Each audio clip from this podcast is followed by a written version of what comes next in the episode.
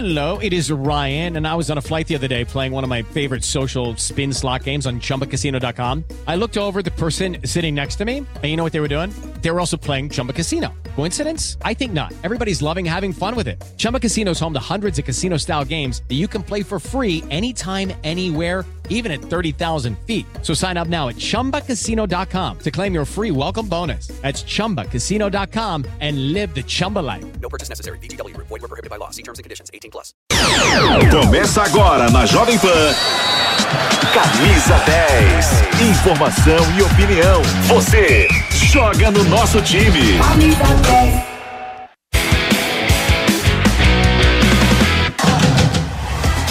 Oi, gente, pode chegar. Começamos assim aquele momento de falarmos dos clubes brasileiros, passarmos a limpo aqui tudo o que aconteceu no futebol e também o que vai acontecer, porque a gente tem uma semana cheia e uma semana já de preparação para clássico. Esse vai ser o nosso primeiro assunto aqui no Camisa 10.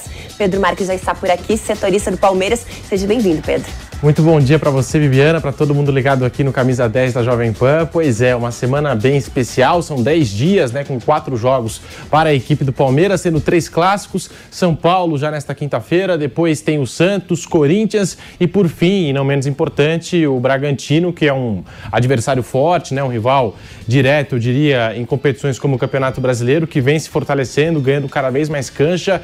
Então são jogos importantíssimos, o Palmeiras buscando aí, né, uma preparação para o mata-mata do Campeonato Paulista. E pelo que eu conheço do técnico Abel Ferreira, não é uma informação apenas o feeling, porque ele já fez isso, Uhum. por exemplo, na última temporada contra o São Paulo, do Rogério Ceni. Ele poupou os titulares antes de uma decisão né, da, da, da Copa Libertadores. E acho que como é um jogo atrás do outro, né, são 10 dias, quatro jogos é, duros, pesados, rivais tal, eu acho que ele deve poupar em pelo menos uma das partidas. E eu fiquei imaginando, eu acho que o cenário ideal seria titular contra o São Paulo, reserva contra o Santos ou misto, titular contra o Corinthians e reserva misto contra o Bragantino. Eu acho que ele deve fazer várias e possível. várias mudanças, é bem A possível. gente vê um Abel que gosta de rodar esse elenco também, foi assim na última temporada, mas a gente vê um Palmeiras num momento diferente também, porque é um Palmeiras que tá se entendendo mais em campo Tá. e que até a leitura dos próprios jogadores, né? O próprio Danilo recentemente deu uma entrevista em que ele fala o seguinte: a gente já tá conseguindo se entender mais, não precisa uma grande orientação também do treinador, porque é um grupo que se conhece muito bem e um grupo que já sabe a forma que o Abel quer e como ele gosta de ver esse, esse time jogando. A gente viu também um Palmeiras que evoluiu técnica e taticamente falando. É verdade. E o Danilo até deu uma declaração recente falando da confiança que o Abel Ferreira tem nele e no Zé Rafael, né? É a dupla de volantes que mais atuou na última temporada e vem atuando também nesse ano. Zé Rafael e Danilo. A gente vê um Palmeiras bem mais focado, sabendo o que fazer dentro de campo. O único invicto no Campeonato Paulista até aqui só sofreu um gol. A gente até comentava ontem, né? Várias duplas de zaga: Benjamin, Kusevich, Gomes, Gomes, Murilo, Murilo, Luan, Luan, Gomes. Várias duplas de zaga. Também é, nós tivemos algumas ocasiões em que o Abel Ferreira colocou três zagueiros, dois zagueiros, três volantes, enfim, são várias variações táticas. Ainda assim, o time não sofre defensivamente e continua marcando gols, apesar de não ter o centroavante, o tão desejado camisa 9. Por exemplo, na decisão da Recopa Sul-Americana, o Palmeiras, de fato, jogou com o Rony de falso 9 e os dois volantes acabaram aparecendo, né? Justamente Zé Rafael e Danilo, que a gente destacou aqui. Então, sempre aparece alguém para poder marcar os gols. É o melhor ataque da Libertadores dos últimos cinco anos, mesmo sem ter um centroavante. Acho que a diretoria, é claro, tem que buscar Sim. esse nome, essa peça, né? Não é o ideal. O Abel Ferreira vem pedindo há um bom tempo. Ainda assim, ele encontra formas do time dele sem jogar sem esse centroavante. E até falando do Abel Ferreira sobre a permanência dele ou não. Ele até deu essa declaração sobre a violência no, no futebol, no esporte, dentro e fora dos estádios. Disse que, se seguir dessa maneira, dificilmente ele vai permanecer no Brasil pela segurança dele. E falou até dos seus atletas, né? Dificilmente alguém vai permanecer em condições assim. O Palmeiras, durante esse processo aí de Recopa Sul-Americana, durante os dois jogos da decisão, tentou se aproximar mais do Abel Ferreira. Por exemplo, bancou a viagem da esposa dele até o Brasil para que ela pudesse acompanhar os jogos e fez uma oferta para ele de de, de renovação de contrato é, e, e, esse projeto né, de trazer a família dele de Portugal, bancando inclusive a educação, a, a escola dos filhos. Isso é uma informação, então, Pedro. Então, é além informação. do que a gente já tinha recebido no final do ano passado e que noticiamos aqui com relação à permanência do Abel, ele teve um aumento salarial também. Pós essa conquista da Recopa, durante, nesse período, isso. dá para se dizer assim, nessas últimas semanas, uma nova proposta salarial, é isso? Exato, uma nova proposta salarial, incluindo a família dele, né, os filhos, o Palmeiras é, se colocou à disposição para pagar a escola, para pagar até mesmo ônibus escolar, cuidar é, da casa do Abel Ferreira, se colocou à disposição do técnico português. Ele né, ainda não está tão convicto né, se quer permanecer ou não no Brasil, sabe que aqui é uma loucura e a gente conhece a dinâmica do futebol brasileiro. Você tá aqui por cima, já perde dois jogos, pode perder um clássico agora, a torcida pegar no pé ou até mesmo os dirigentes. Então ele sabe que o futuro do, do treinador, né, aqui no Brasil é muito incerto, por isso ele não aceitou a oferta do Palmeiras de primeira, Bibiana. Muito bem, essas informações então compartilhadas pelo Pedro Marques, grande repórter que está aí no dia a dia do Palmeiras. E é importante a gente compartilhar com a nossa audiência também como está esse casamento do Abel Ferreira com o clube. Se tivesse conquistado esse Mundial lá em Abu Dhabi, já teria uma estátua a caminho aí dos arredores do Allianz Parque, mas a gente sabe que ele tem um bom clima e tem toda a confiança também dessa diretoria. Então, claro que nesse momento todos os elementos serão buscados para conseguir a permanência deste este treinador que já fez história aqui no Palmeiras. Vamos falar de Santos agora. O Santos entra em campo pela Copa do Brasil e será o primeiro jogo sob o comando de Fabian Bustos. A gente vai acompanhar agora as informações então com o Diogo. Diogo, acabou tendo um tempinho a mais aí para trabalhar com o jogo que acabou sendo suspenso também e para fazer então finalmente a sua estreia no comando deste Santos. Como vem o Santos diante do Fluminense? Já está em Teresina, tudo bem? Muito bom dia para você, Bibiana. É isso aí, o Santos com o Fabian Bustos faria a sua estreia no final de semana pelo Campeonato Paulista, partida diante da Ferroviária por conta da chuva. Esse jogo foi adiado, acontece apenas na semana que vem. Mas hoje não é Paulistão, hoje é Copa do Brasil. O Santos enfrenta o Fluminense do Piauí pela segunda rodada da competição. E olha, para quem não conhece essa equipe, esse adversário Santos não será partida fácil. O Fluminense está na quarta divisão do Campeonato Brasileiro, mas é um time que vem se estruturando financeiramente, vem ganhando aí um corpo. Essa equipe do Fluminense está invicta na temporada de 2022 e tem também o artilheiro do Brasil nessa temporada, nesse ano de 2022, o Mário Sérgio. Ele que tem 14 gols em 10 partidas, enquanto que o Santos na temporada tem 13 gols. O Mário Sérgio, artilheiro do Fluminense, tem mais gols do que o Santos fez na temporada inteira. O Fluminense que tem folha salarial salarial de 200 mil reais. Se conseguir a classificação, o time que avançar ganha algo em torno de 2 milhões de reais. A premiação da Copa do Brasil, sempre muito gorda. O Santos, em situação financeira complicada, também quer esse dinheiro para ajudar o clube na temporada. Vale lembrar que nessa segunda fase, Bibiana, a vantagem do empate não é mais do Santos. Quem vencer avança, um empate leva a partida para as penalidades. O volante Sandri, que será titular nessa noite, falou sobre esse confronto diante do Fluminense. Vamos ouvi-lo. A gente sabe que Copa do Brasil não tem essa, né? Acho que o adversário que pegar a gente tem que se preparar bem para encarar o jogo da melhor maneira possível e a gente está em busca dos nossos objetivos, eles também, mas creio que, que é, pelos treinos que a gente está fazendo aqui, a gente vai fazer um grande jogo amanhã.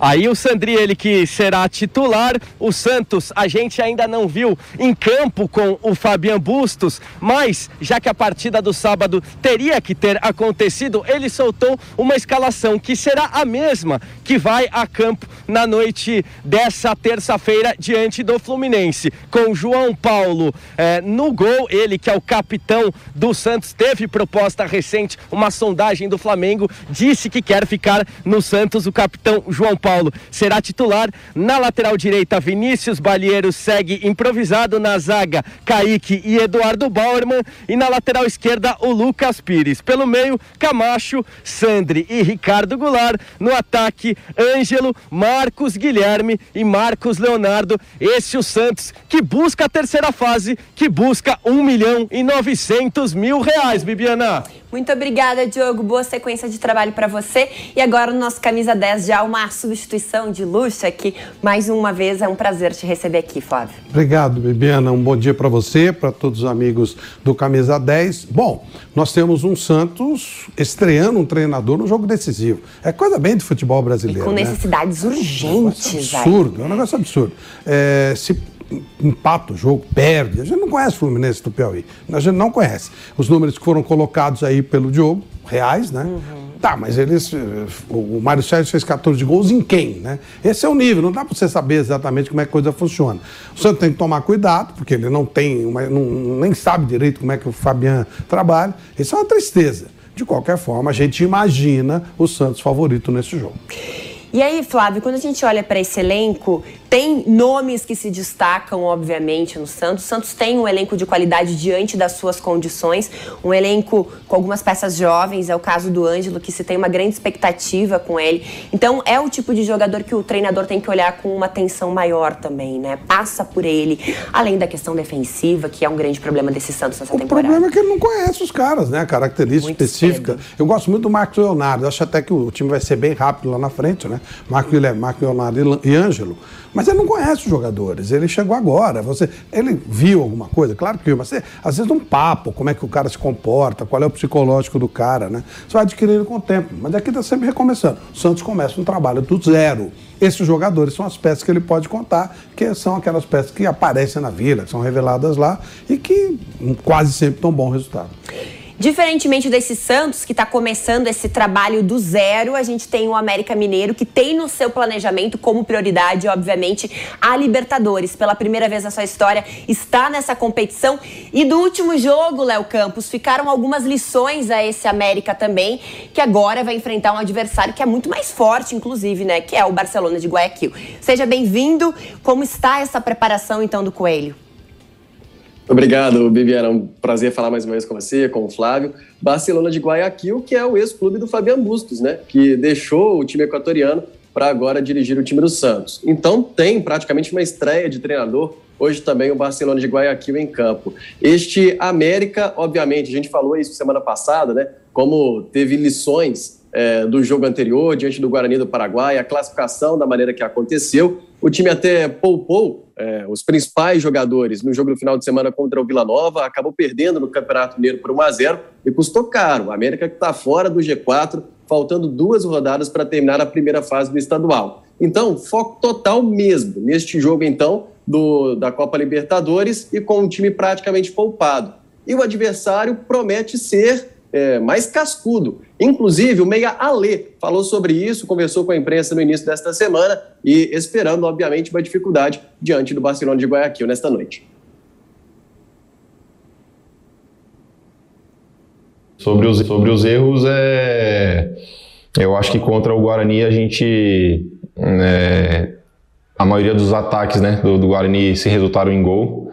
Acho que esse tipo de atenção a gente tem que ter muito mais, porque não vão ser todos os jogos na Libertadores que, que vamos conseguir uma virada épica como conseguimos lá no Paraguai. Então, isso é raro de acontecer não só né, com a América, mas em toda a história da competição. Então, acho que ter mais foco nessa parte defensiva para não sofrer esses gols bobos que levamos. Aí este, o Meia Alê, portanto, querendo ter mais atenção nesse jogo, né, Bibiana? É isso. E, Léo, a gente sabe também que internamente foi feita uma opção pela Libertadores começo. Isso significa que neste momento o foco é 100% na Libertadores. Uma das razões também para ter feito o último jogo com um time de reservas, digamos assim, um time alternativo, tinha uma peça ou outra dos titulares. Certamente. Dá para dizer que a diretoria está mais ou menos satisfeita por ter conquistado um calendário internacional para o primeiro semestre, porque avançou do Guarani. Então, pelo menos, se não passar do Barcelona e entrar na fase de grupos da Libertadores, o América estará pelo menos na Sul-Americana. Poupou os titulares, então a gente tem até o esboço de um provável time do América para o jogo desta noite diante do Barcelona de Guayaquil. O Jailson, titularíssimo no gol, o Patrick na lateral direita, Iago Maidana, Éder, a provável dupla de zaga, com o Marlon jogando pela esquerda, o Juninho com o Ale, que conversou com a gente há pouco, e também o Lucas Cal fechando a trinca.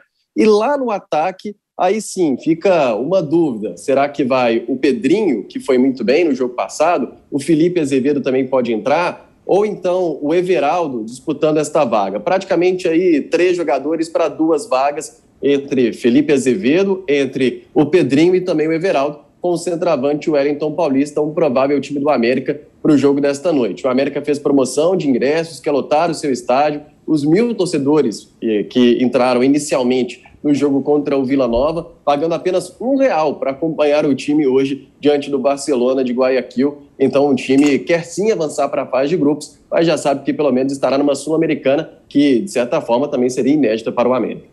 Léo, muito obrigada pela sua participação com esse pacotão de informações por aí, passando a limpo também a provável escalação deste América em busca do avanço na Comebol Libertadores. E a gente tem um recado bem especial para você. Hum, será que essa é a melhor aposta? Vai nessa, rapaz, tá com medo de quê? Essa escolha eu faço sem pensar. Não confia no seu time? Esquece, seu time não tem a menor chance. Os números não mentem, não dá só pra ir na confiança. Ih, lá nunca vi hoje TV de aposta. Coloco minha mão no fogo que hoje vai ser goleada. Vem com o pai. Meu filho, na dúvida, vai de Bob. Apostas seguras, análises estatísticas e indicações que vão valorizar sua intuição. Bob, Brazil One Bet. Cara, essa voz sabe das coisas, valeu, pai. Ai, desculpa. Perdoa, pai, ele não sabe. Seja lá qual for o perfil, o Bob é a melhor opção. Na dúvida, vai de Bob. Acesse vaidebob.com. Bob Brasil Bet. Hora do almoço chegando e olha só que delícia. Bateu a vontade de almoçar frutos do mar em casa? Pede Coco Bambu.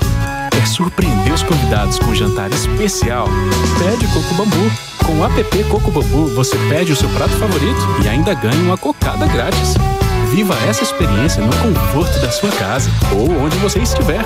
Delivery Coco Bambu. O melhor restaurante do Brasil vai até você.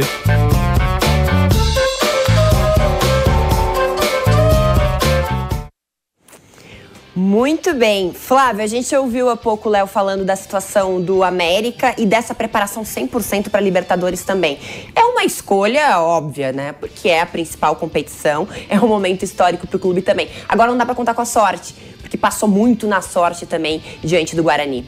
É, mas o primeiro jogo que o, que o América perdeu aqui, no, aqui em Minas, ele jogou muito bem. Ele deu, ali ele levou azar tomou um gol no último minuto e tal. E aí a virada foi espetacular, né? Ele fez uma coisa sensacional quando ele toma o, segundo gol, quer dizer, ele estava ele tá praticamente eh, eliminado, né? Tava 3 a 0 ele vai buscar o resultado, 3 a 0 na somatória.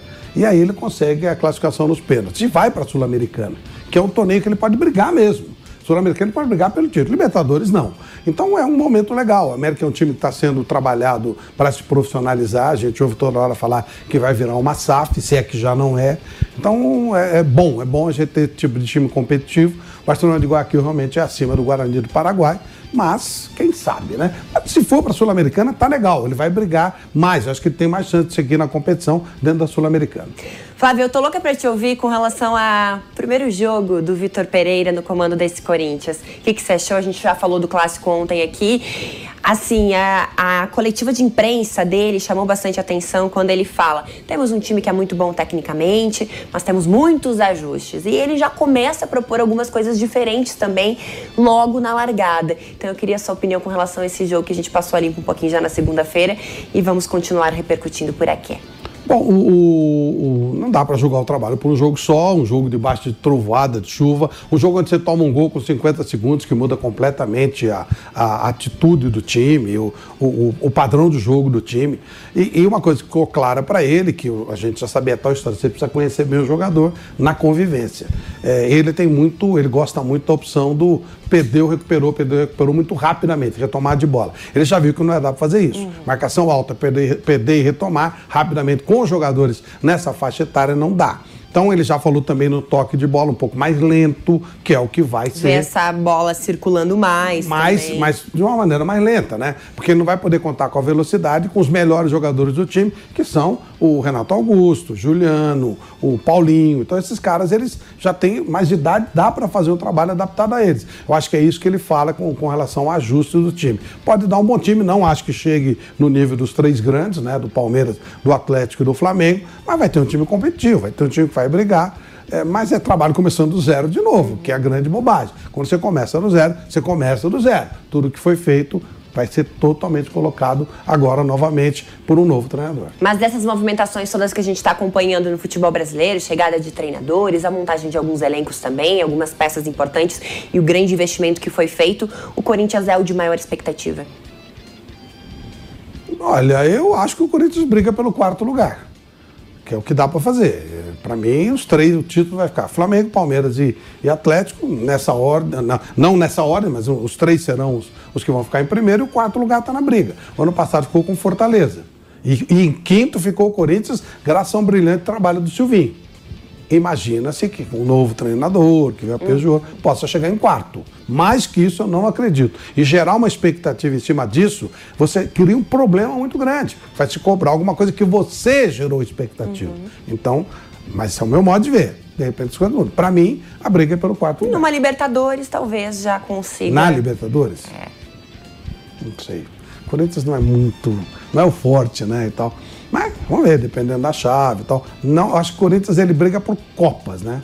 Uma Copa do Brasil, talvez, o próprio Campeonato Paulista, é evento assim mais de mata-mata. Libertadores, brasileiro está completamente fora e, e, Libertadores também. Mas isso muda com o tempo, é óbvio, né? Estou falando pelo que eu estou observando agora. Lá na frente a gente não sabe estaremos na expectativa e acompanhando aqui com um olhar bem criterioso com relação a esse desenvolvimento também aí do Vitor Pereira no comando deste Corinthians. A gente vai dar um pulinho agora no Rio de Janeiro. O Rodrigo Viga traz as informações pra gente com relação a uma possível nova liga que estará sendo formada. Fala turma do Camisa. Bom dia para vocês aí, bom dia para o nosso ouvinte internauta, espectador da Jovem Pan. É Bibiana, continua aquela confusão em torno do comando da Confederação Brasileira de Futebol, decisões na justiça, articulações nos bastidores, Edinaldo, Dino, Edinaldo, mas ao que parece o Edinaldo Rodrigues vai se manter no comando da Confederação Brasileira de Futebol. Mas nos bastidores também há uma movimentação de clubes aí do futebol brasileiro para articular junto com a CBF a criação de uma liga. A gente fica só torcendo para que não seja nos moldes daquela Copa União que deixou muita gente é, de fora, capacitada, qualificada e olharam para o tamanho da torcida. A gente fica torcendo também para que não seja mais uma virada de mesa para ajudar grandes gigantes que estão na Série B do Campeonato Brasileiro. Lembrando que essa semana tem convocação do Tite para a reta final das eliminatórias aqui no futebol do Rio de Janeiro. Tem quatro na pré-lista: Nino, zagueiro do Fluminense, três do Flamengo, Everton Ribeiro, o Tite apaixonado por ele, Gabigol e Pedro, o queixo mais proeminente do Brasil. Por falar em Flamengo, Maracanã vai voltar em breve, jogo entre Flamengo e Bangu, ingressos a preços promocionais doze reais. Tomara que a presença da torcida possa estimular, dar gás, dar vontade daquele T grande na equipe rubro-negra que pode mais, muito mais, como diria Paulo Ricardo. O Fluminense se preparando, fazendo os ajustes finais para a partida contra o Olímpia nesta quarta-feira. O Olímpia já uh, chegou por aqui. O Gonzalez, aquele jogador do Santos, é o destaque da equipe Paraguai. O Fluminense precisa fazer um bom resultado dentro de casa para não ter que decidir lá em Assunção, no Paraguai, que é sempre um jogo duro, um jogo bastante complicado. Botafogo eh, sapecou nessa segunda-feira, rodada do Campeonato Carioca, 5 a 0 eh, para cima do seu adversário técnico Lúcio Flávio vem eh, conseguindo fazer um trabalho razoável, mas sabe que está apenas esquentando a cadeira. E o Vasco da Gama, depois de muito chororô, de muito mimimi, admitiu que aquele lance do João Gomes não foi bom. Bateu na cabeça, mas está questionando a atuação como um todo do árbitro da partida Flamengo 2, Vasco 1, último domingo no Engenhão, rapaziada. Viga compartilhou com a gente vários assuntos aí. Foi um pacotão de informação também, assim como tinha sido lá em Minas Gerais. Agora, Flávio, com relação a essa liga, seus anos de experiência aí, eu acho que te dão muita propriedade para conseguir opinar com relação a esse assunto. Como você vê este momento da CBF que continua conturbado, foi assim ao longo dos últimos anos, e a gente tem uma possível criação de uma nova liga que olha também para esses times grandes que estão na Série B. Como é que você está entendendo essa movimentação toda? É, eu, é o que você falou, né? Você vai ficando cético. Claro que liga, soluciona, ajuda. A própria La Liga espanhola estaria interessada em trazer patrocinadores, em trazer know-how. Liga tem que ser uma coisa séria, tem que começar com seriedade, tem que começar com cada um no seu lugar. Você não pode fazer movimentos, mexer, tirar daqui e colocar lá.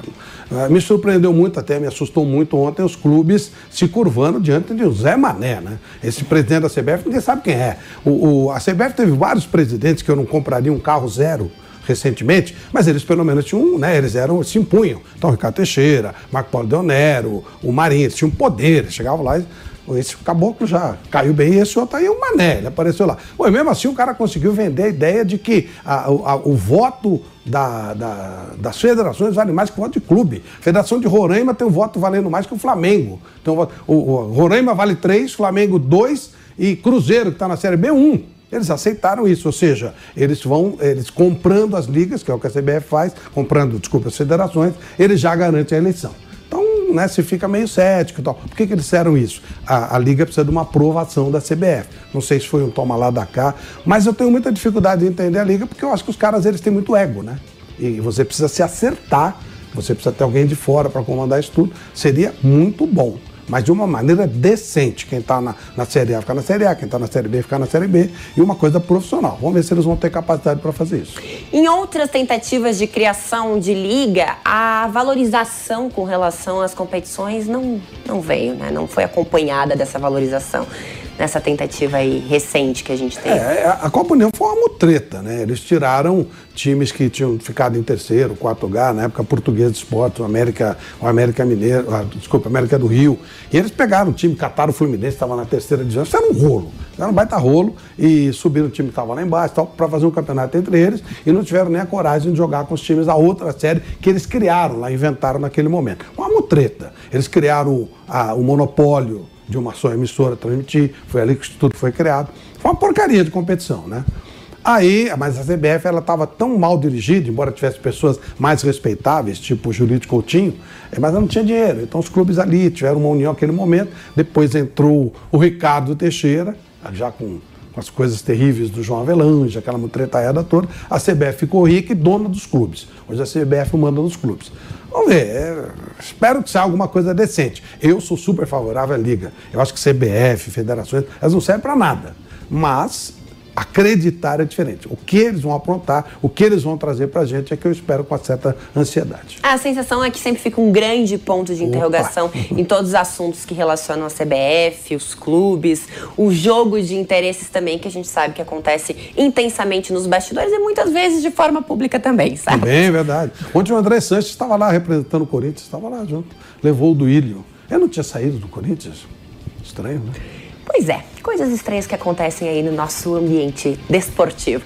Vamos falar de São Paulo, então. Olha, o técnico Rogério Ceni está invicto aí diante dos clássicos do Paulista. Agora tem pela frente um Palmeiras. Após a vitória no clássico contra o Corinthians no sábado, o elenco do São Paulo se reapresentou na manhã de ontem no CT da Barra Funda. O tricolor já trabalha de olho em mais um clássico. Na quinta, a equipe do Morumbi encara o Palmeiras em casa pelo Campeonato Paulista. E o técnico Rogério Ceni pode contar com um reforço. O meio atacante Alisson, desfalque nas últimas partidas, participou normalmente de toda a atividade. O camisa 12 se recuperou de um pequeno estiramento na região anterior da coxa direita e fez parte do treinamento coletivo de 11 contra 11, junto aos atletas que pouco ou não atuaram contra o Corinthians. Depois, o grupo ainda realizou um exercício de cruzamentos e finalizações. Enquanto isso, os jogadores que estiveram em campo na maior parte do majestoso realizaram um trabalho regenerativo no refis e complementaram com uma leve corrida no gramado. Além da volta de Alisson, o São Paulo também pode já contar com os meio-campistas Luan e Patrick no choque rei. Ambos estavam no departamento médico e voltaram a trabalhar normalmente ao longo da última semana. Por outro lado, o lateral direito Igor Vinícius segue indisponível.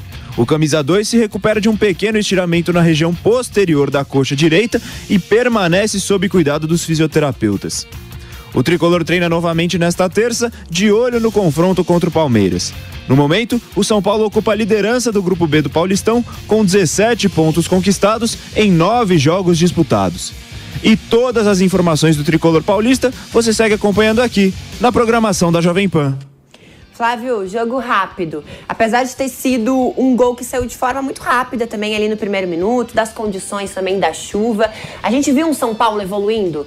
Um São Paulo que pode bater de frente com esse Palmeiras, que parece estar mais encaixadinho? Hum, acho que não. O Palmeiras é bem melhor que o Corinthians, está montado, é o atual campeão da América. É, num jogo só, talvez, pode acontecer. Mas num longo prazo, hum, são níveis bem diferentes. O Palmeiras é bem superior. Um jogo só, pode ser. Mas mesmo assim, acho que o Palmeiras é favorito. Muito bem, e amanhã a gente volta então com mais destaques do nosso futebol brasileiro aqui no Camisa 10. A gente se encontra todos os dias, de segunda a sexta-feira, 11h30. A gente se encontra. Um grande beijo.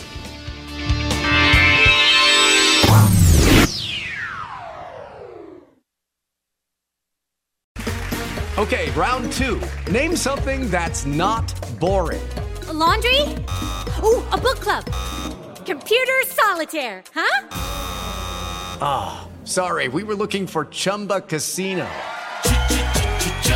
That's right. ChumbaCasino.com has over 100 casino style games. Join today and play for free for your chance to redeem some serious prizes. ChumbaCasino.com. No purchase necessary. Forward prohibited by law. 18 plus terms and conditions apply. See website for details.